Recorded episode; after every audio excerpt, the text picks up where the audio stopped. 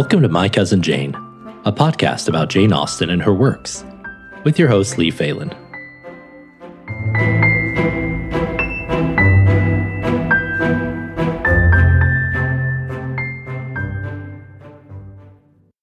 Hey, everybody, welcome back to My Cousin Jane. So, as always, we're going to be taking a look at the life and works and writings of Jane Austen through a lens of sort of the deleted scenes slash bonus features point of view, just pointing out things that'll enrich and deepen your understanding and appreciation of some of the things she wrote about in her novels. And today we're going to be looking at Persuasion, Chapter 3. So when this chapter opens up, we are still with Sir Walter and his family and Mr. Shepherd talking about who we could rent out Sir Walter's house to. And Mr. Shepherd brings up the point that since this is a time of peace, there are a bunch of rich young naval officers that are coming onto shore that would be ideal tenants. And there's some discussion about this, but I want to talk a little bit about this idea of the peace. So, as we talked about in chapter one, this is the tail end of the Napoleonic Wars. Napoleon is in exile at this point. This is right before the Hundred Days War when he briefly kind of makes his encore, encore performance trying to rally the troops, so to speak. But at this time period, British naval superiority has been established. Uh, the wars are basically over. And one of the people that they talk about as being an ideal tenant is a man named Admiral Croft. And they're talking about who's Admiral Croft and they're trying to figure this out. And there's some connections to some other people that we'll talk about here in a minute. But we get this little glimpse of, of the fact that Anne is a big naval aficionado. And it's pretty interesting because the first three chapters you know, Anne Elliot is the protagonist, but she only says like two or three sentences in the first, you know, in each of the first three chapters. And one of the things we learn about her in this chapter is that she really keeps up with what's going on with the Navy. So during that time, there were two ways that people largely kept up with what was happening with the wars and with the Navy in particular. One was a published series of uh, booklets called the Navy Lists. And this would kind of detail who the different naval officers were, what their ranks were, what ships they were stationed with, stationed on rather.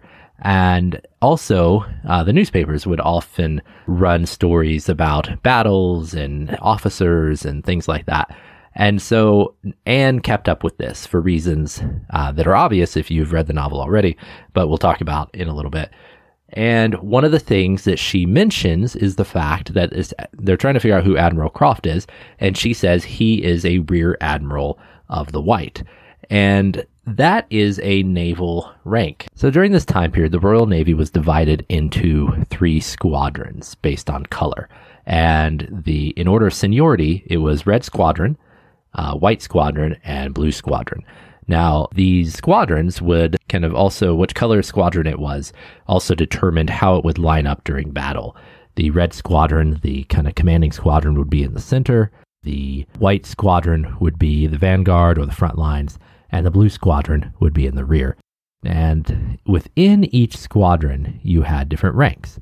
So, in, and this shifted a little bit right before the Regency era. But basically, there was one person in charge of everything, and that was the uh, admiral of the fleet. And he commanded Red Squadron. That was where he commanded from. But there was also within Red Squadron, there was the admiral of the Red, and then we had a vice admiral below him, and then the rear admiral of the Red. Then within the White Squadron, you also had admiral of the White, vice admiral of the White, and rear admiral of the White. And then similar for Blue Squadron. And so basically, the way the ranking system worked is you had uh, the main admiral of the whole fleet, followed by the admiral of the red, admiral of the white, and admiral of the blue in that order. Then you had all the vice admirals of the red, white, and blue squadrons, and then the rear admirals of the red, white, and blue squadron. And so Admiral Croft is rear admiral of the white. And Anne mentions that he became rear admiral as a result of the Battle of Trafalgar. Now, this was a major military victory for the Royal Navy during the Napoleonic Wars. Basically, Napoleon had decided he was going to wipe out the British fleet, he was going to invade England. And so he gets um, all the French Navy and the Spanish Navy combined, and they launch this big attack. And it was the British ships were outnumbered 27 British ships against 33 French and Spanish ships combined.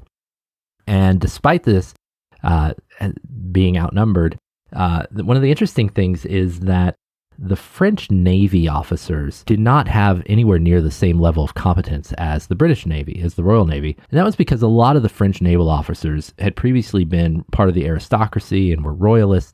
And during the French Revolution, all of those people were either killed or exiled or, you know, went into hiding.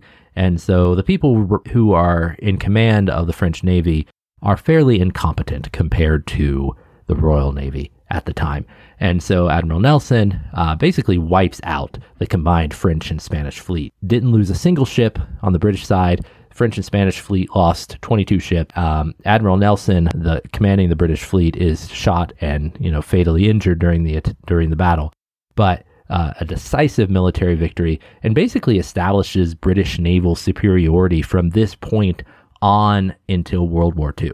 Again, kind of the interesting takeaway from this novel is that Anne uh, kind of kept up with all this. She knew that what Admiral Croft's rank was. Uh, she knew how he had achieved that rank. So this is just a really interesting kind of glimpse into what Anne's point of view is, what she is interested in. And we know why she's interested in the Navy if you've read the book, but we'll talk more about that. Now, Sir Walter uh, he, unlike Anne, so Anne's feelings about the Navy are pretty clear. She thinks that they're just great people, naval officers. And this mirrors Jane Austen's own feeling about naval officers because two of her brothers were in the Navy. And in fact, one of her brothers, Francis, became actually Admiral of the Fleet. And so Anne was very familiar with naval life, very had a very high respect for naval officers.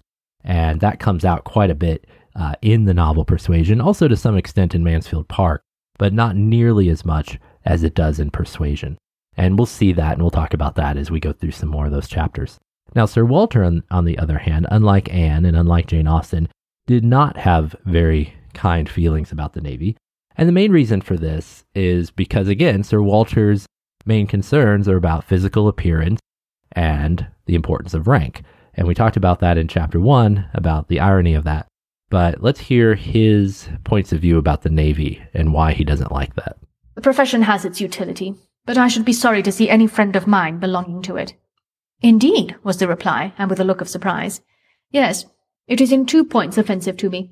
I have two strong grounds of objection to it. First, as being the means of bringing persons of obscure birth into undue distinction, and raising men to honours which their fathers and grandfathers never dreamt of. And secondly, as it cuts up a man's youth and vigour most horribly. A sailor grows old sooner than any other man. I have observed it all my life. A man is in greater danger in the navy of being insulted by the rise of one whose father his father might have disdained to speak to, and of becoming prematurely an object of disgust himself, than in any other line.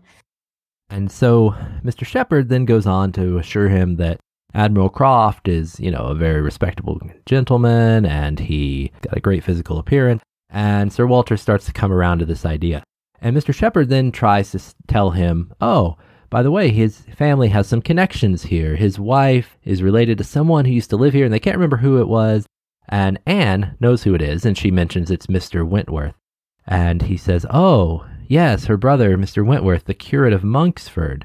And Sir Walter brings out this distinction because when Mr. Shepherd was trying to describe him, he says, Oh, yes, it was a gentleman who lived here. And Sir Walter says, Oh, you mean the curate of Monksford? You misled me by the term gentleman. And again, this phrase, gentleman, didn't just mean someone with good manners, it meant literally a member of the landed gentry, someone who had land and received their income through tenant farmers. And so Sir Walter does not regard the curate of Monksford, someone who had to work for a living, as a gentleman because he was not a wealthy landowner.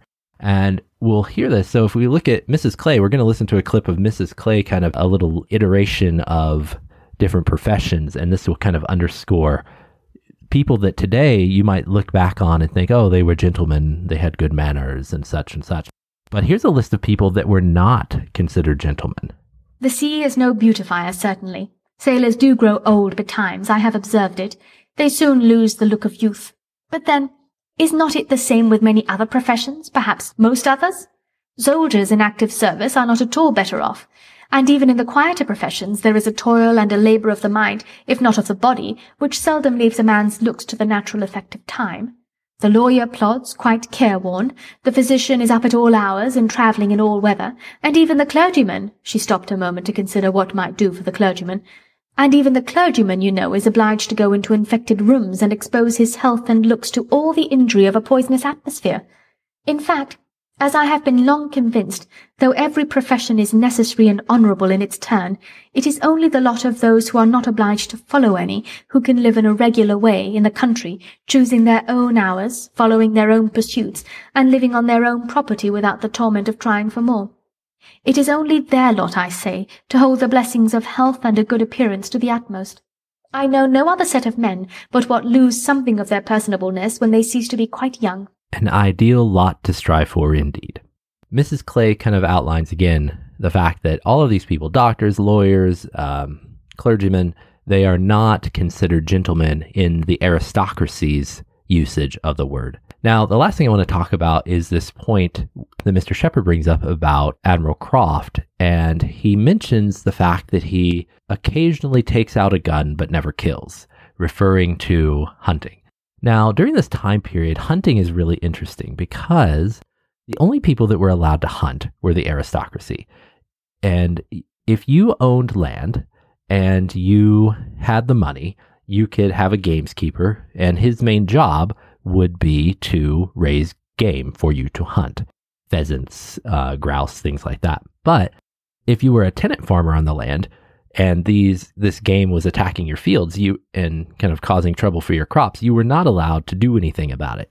In fact if you were caught poaching uh, this was a very serious offense. So if you like went out and said oh my family's starving. Look there's a pheasant. I'm going to go eat it. Well that pheasant probably belonged to a wealthy lord and if you were caught, and in fact, Roald Dahl wrote a really funny book about this, Danny, the Champion of the World, kind of about the dangers of pheasant poaching. And if you went out in a group to go poaching and you were caught, it was very severe penalties. In fact, you could be exiled to Australia, according to some historians. And so this was a big deal. And so one of the things that landowners would often do is they would want to invite friends over to go hunting. And so they were allowed to do what was called deputize. And they were able to deputize their friends to give them the authority to hunt on their land. And so when Mr. Shepherd said, he would be glad of the deputation. What he means is Admiral Croft knows he has no right to kill any of the game on the land, but he would be glad to be given that authority by Sir Walter. So, just an interesting sort of term. All right, so that wraps up everything I want to talk about for Persuasion Chapter 3. We're going to talk a little bit more about the Navy and the connections to Jane Austen's family next week when we look at Chapter 4.